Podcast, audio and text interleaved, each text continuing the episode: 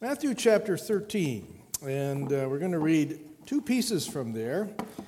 And it, this is one of those parables that Jesus told where he begins with the story and then kind of provides the key to the story. And he did that a few times, I think both times in Matthew chapter 13.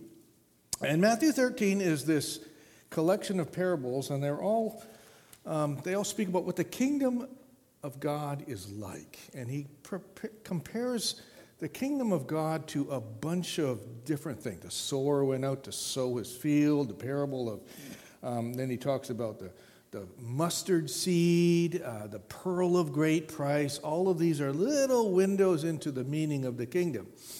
And then here we have a rather interesting one because there's a story about a farmer who sows a field and things go sideways on him. And that was not accidental either. There was somebody out to get this farmer and ruin his, uh, his field. And, and Jesus uses that sort of as a way to help people understand that this kingdom we have may, there's wonderful things about being said all the time, but sometimes it just doesn't work out like we hope it will. And so that's kind of the back part of the story. So let me begin at verse 24 to verse 30, and then we'll pick it up again a bit later in the chapter. Parable of the weeds. Jesus told him another parable. The kingdom of heaven is like a man who sowed good seed in his field. But while everyone was sleeping, his enemy came and sowed weeds among the wheat and went away. When the wheat sprouted and formed heads, then the weeds also appeared. The owner's servants came to him and said, Sir, didn't you sow good seed in your field? Where then did the weeds come from? An enemy did this, he replied. The servants asked him, Do you want us to go and pull them up? He said, No, he answered. Because while you are pulling the weeds, you may uproot the wheat with them. Let both grow together until the harvest. At that time, I will tell the harvesters first collect the weeds and tie them in bundles to be burned, and then gather the wheat and bring it into my barn. So that's the story, and here is the key to the story a bit later. Verse 36 Then Jesus left the crowds and went into the house. His disciples came to him and said, Explain to us the parable of the weeds in the field. He answered, The one who sowed the good seed is the Son of Man. The field is the word, and the good seed stands for the people of the kingdom. The weeds are the people of the evil one, and the enemy who sows them is the devil. The harvest is the end of the age, and the harvesters are the angels. As the weeds are pulled up and burned in the fire, so will it be at the end of the age. The Son of Man will send out his angels, and they will weed out of his kingdom everything that causes sin and all who do evil. They will throw them into the blazing furnace, where there will be weeping and gnashing of teeth. And then the righteous will shine like the sun in the kingdom of the Father. Whoever has ears, let him hear. Matthew chapter 13. Now, this is a simple story, and I am sure you can identify with it, whether or not you are into farming or not. So, a farmer goes out to sow his field, and he uses the best fields and at the, uh, the best seed. And at the end of the day, he sends his farmhands home with thanks, and then he himself goes home for a, a night of sweet dreams. But then during his night of sweet dreams, something happens in that field. A shadow moves across the field, and it goes back and forth and back and forth. You know, a neighbor hears a dog barking, and he wonders why. He looks out to see if there's anything there, and yes, maybe there might be, but he can't be sure. And in the morning, everything looks okay, but it's not. And a few weeks later, after the seeding, the field has all these wheat sprouts, these little blades of wheat coming out of the ground, which is what it's supposed to be. But the field is also full of weeds it is in fact completely infested. This is not the way it's supposed to be. It is disappointing, it is infuriating, it is crazy making, and it is also so terribly sad. Now, we can appreciate that story because this can happen to us too. And not necessarily on the farm or in the garden, but in other places and other parts of life, in other ways. I mean, I'm sure, sure you know what it's like to begin on something new. And you have the highest of hopes and the best of intentions, and then you watch the weeds come up and spoil so many things. A marriage begins with a day full of flowers and lovely dresses and candles and slow dancing. And that glow, it could last forever, right? But maybe not. Maybe over time you begin to notice some of the faults that you didn't notice before or the faults you ignored before. And now they become annoying. They become really annoying. Maybe the mood in your house starts to become more and more tense. You argue.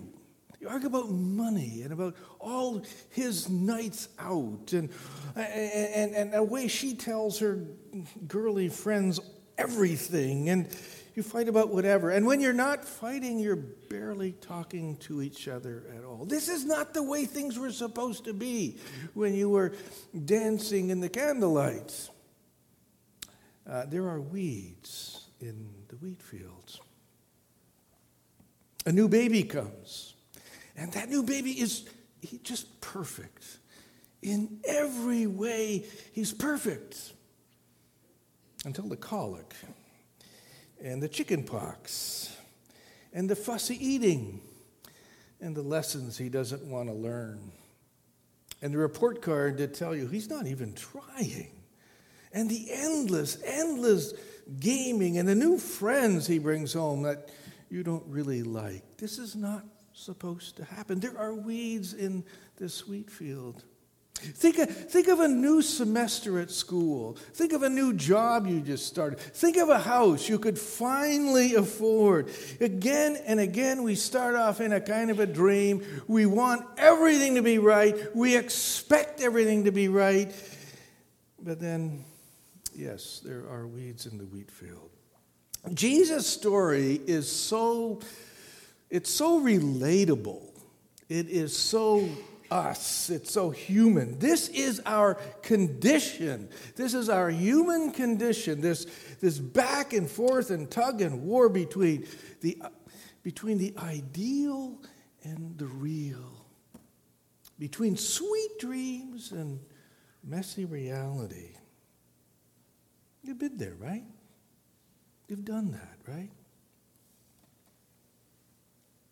Now, I should say, though, that something in this story makes it actually a little bit worse than disappointed dreams and, and, and, and ideals that somehow don't happen. I mean, listen to the farmer and those farmhands. I mean, the farmhands are confused. They, they sowed the field and they know that the seed went into the ground was good seed, it was the best. And so what happened? They don't know. But the farmer, he does know. And he calls, he explains, an enemy did this. In other words, this wasn't accidental, this was on purpose. This was a deliberate act of sabotage. I have an enemy, and the enemy wants to hurt me. Now, can you identify with that? Has an enemy ever done something like that to you? I, I would hope not. I would hope you do not have enemies who, who want to sabotage your life, who want to undermine your marriage or, or wreck your relationship with your children or get you fired from your job. I mean, that would be, that, that'd be awful. It'd be terrifying to know that there are people working hard to hurt you to the max. And yet, this is the farmer in the story. An enemy did this. And of course, the, um, the, well, the farmer is not an ordinary farmer, And the field is not an ordinary field. I mean, the farmer stands for God, and this field stands for his kingdom. And, and, and, and, and, and God wants this kingdom, this, this new world he wants to create, he wants it to be perfect. He, he wants a world where we will beat our, um, our swords into plowshares and our spears into pruning hooks, where, where, where the wolf will live with the lamb and the cow, the calf and the lion and the yearling together, and a little child will lead them. He wants a world where will be no more mourning or crying or tears or pain in him. He wants that whole order of things to end. That's what his kingdom is supposed to become. This world where all tears are dried and all suffering has ended. And God has that dream. No, he has a plan. He has a plan for a new heaven and a new earth. And according to the Gospels, that's actually already started. It, it, it, it's already begun. The seed of the kingdom has already been planted. It's been planted, well, by, by the very person who is telling us this story, Jesus himself. It, it, it, Jesus came and lived for a while among us and the life he lived and the lessons he taught, his healing touch, his power to forgive, his, his, the reason he died, the way he rose again, this all shows the beginning of an incredible change, this kingdom, this new creation.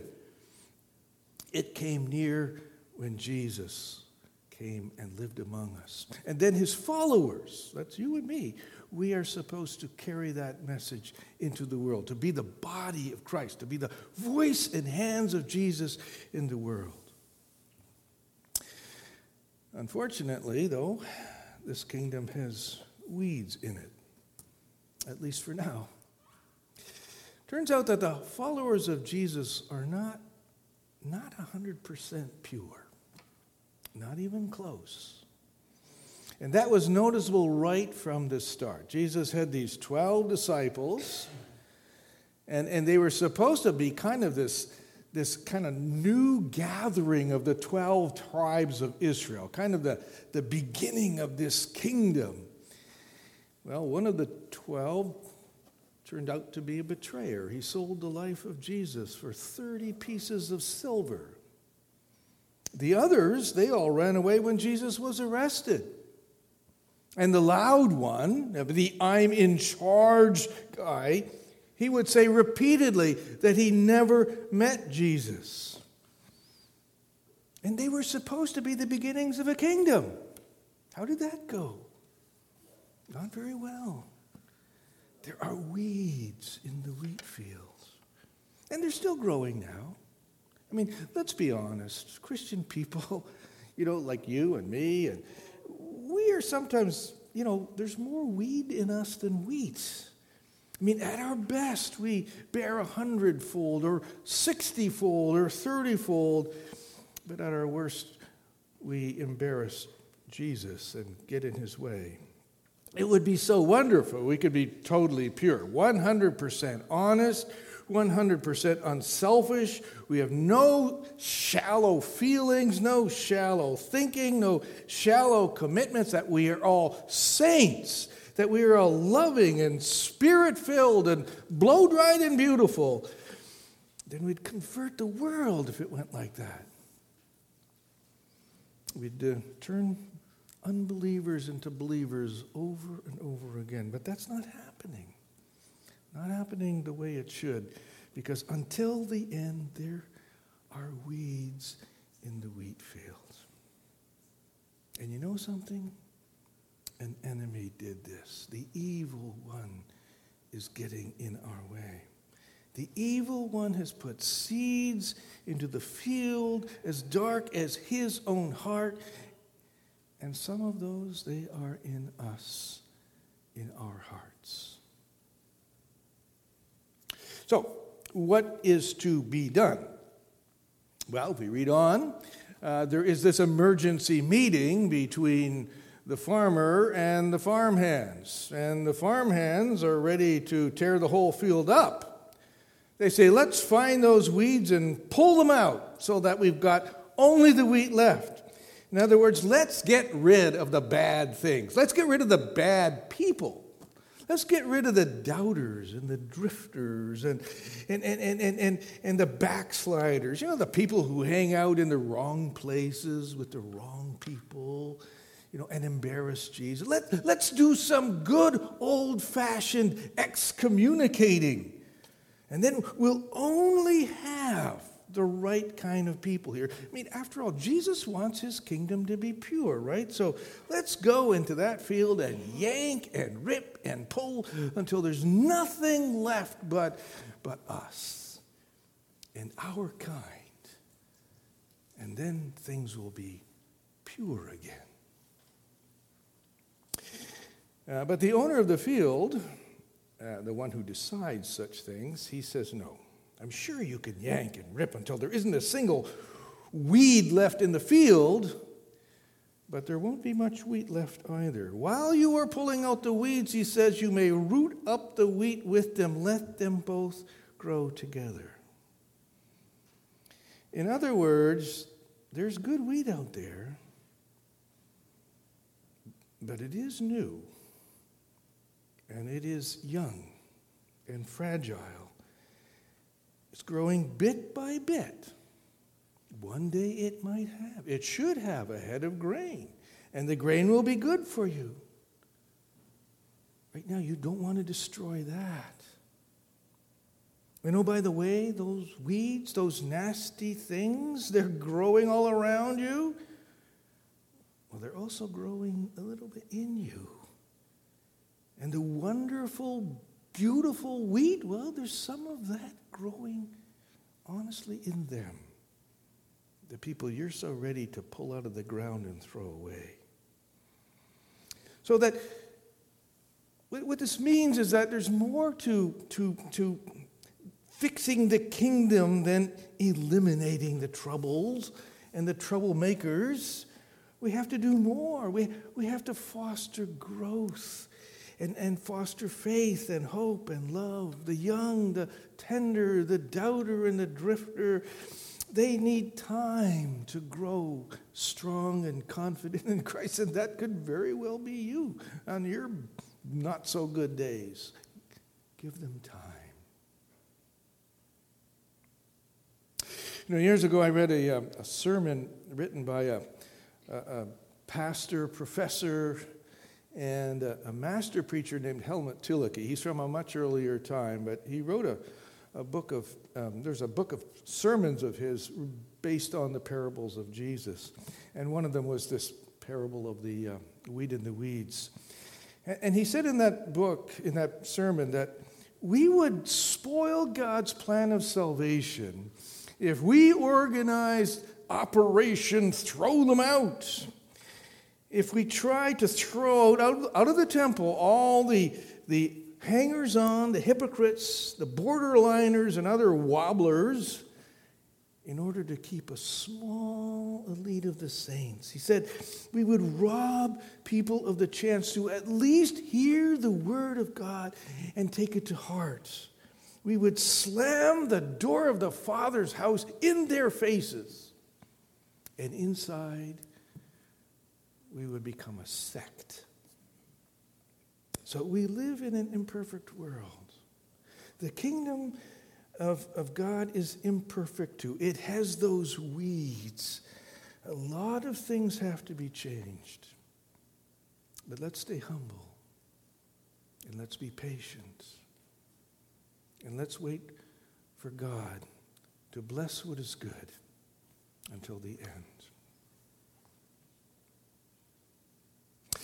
Now, I should add one footnote to this, or maybe a, call it a clarification. Uh, we should not take this parable and use it to say that Jesus orders us to tolerate anything and everything until the end, because in the end, God will sort it out for us. Uh, it's tempting to read that in the story. And it almost might be kind of appealing. I mean, who wants to be reverend, throw them out? Who wants to be one of those rigid, uptight people who's always finding fault with, with everyone and everything, and who must have those wicked people cast out and shunned? I mean, I don't want to be like that. I mean, do you?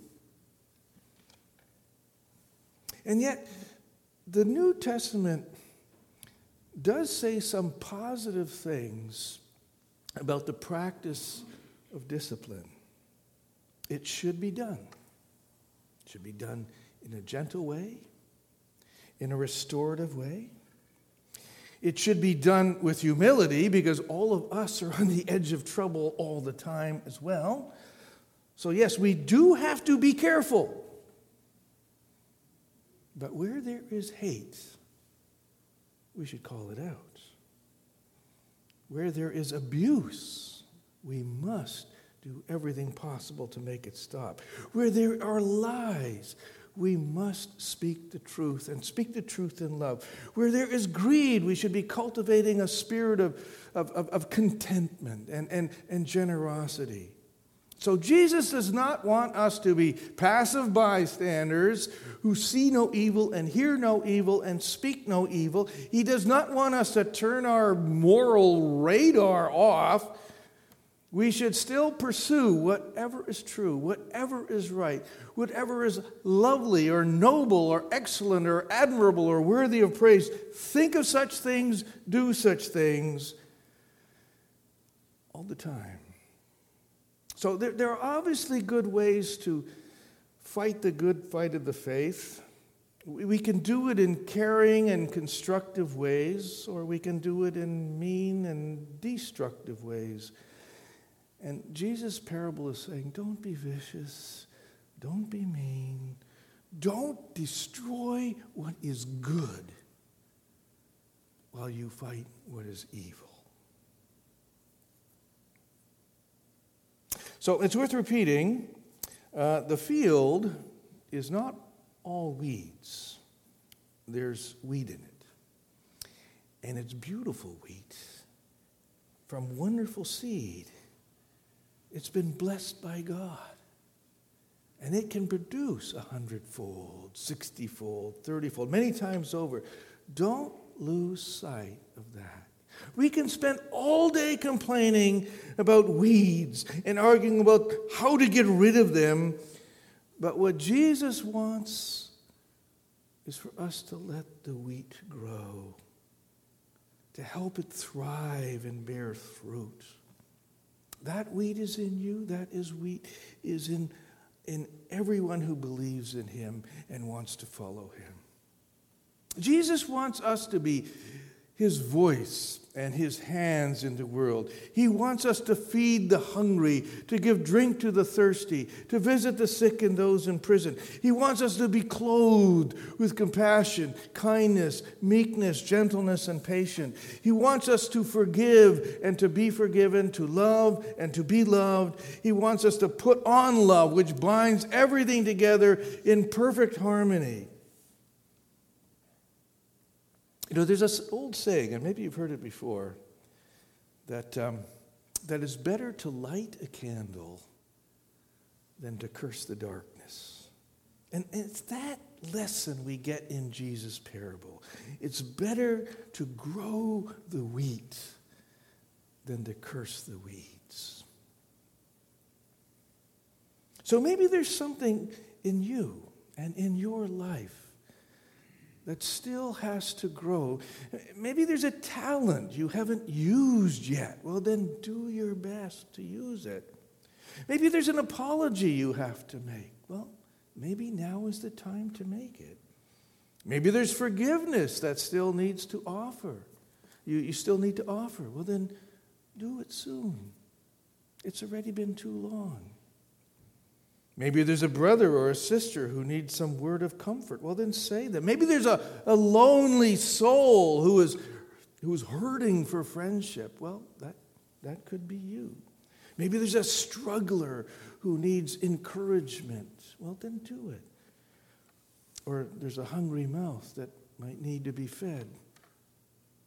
Maybe that's for you to take care of. This world is often, often a messier place than we would like. So, yes, weeds in the wheat field. It's true. But remember, the wheat is growing. In this world, there is goodness and beauty and truth. And God is giving it time to grow. So, in your home, in your work, in your community, there could be, there should be something that still has to grow. And you can foster it, and you can make it grow better. God is giving us time. Let's use the time well. You know, this, um, in, in, most editions of the Bible, this, um, this parable is called the weeds in the wheat fields. And I'm just going to flip that now and call the parable instead the wheat in the weeds. And then I'm going to ask you, where, where do you fit in that story? Let's pray together. Dear Lord, we live in a world that can be difficult, that can be sometimes disappointing, sometimes infuriating, and sometimes we find so much that seems discouraging and even heartbreaking. Lord, help us to develop an eye also for whatever is good and true and noble and excellent and worthy of praise. And help us, Lord, to foster that, to help it grow. Because, Lord, these truly are the seeds of your kingdom. In Jesus' name we pray.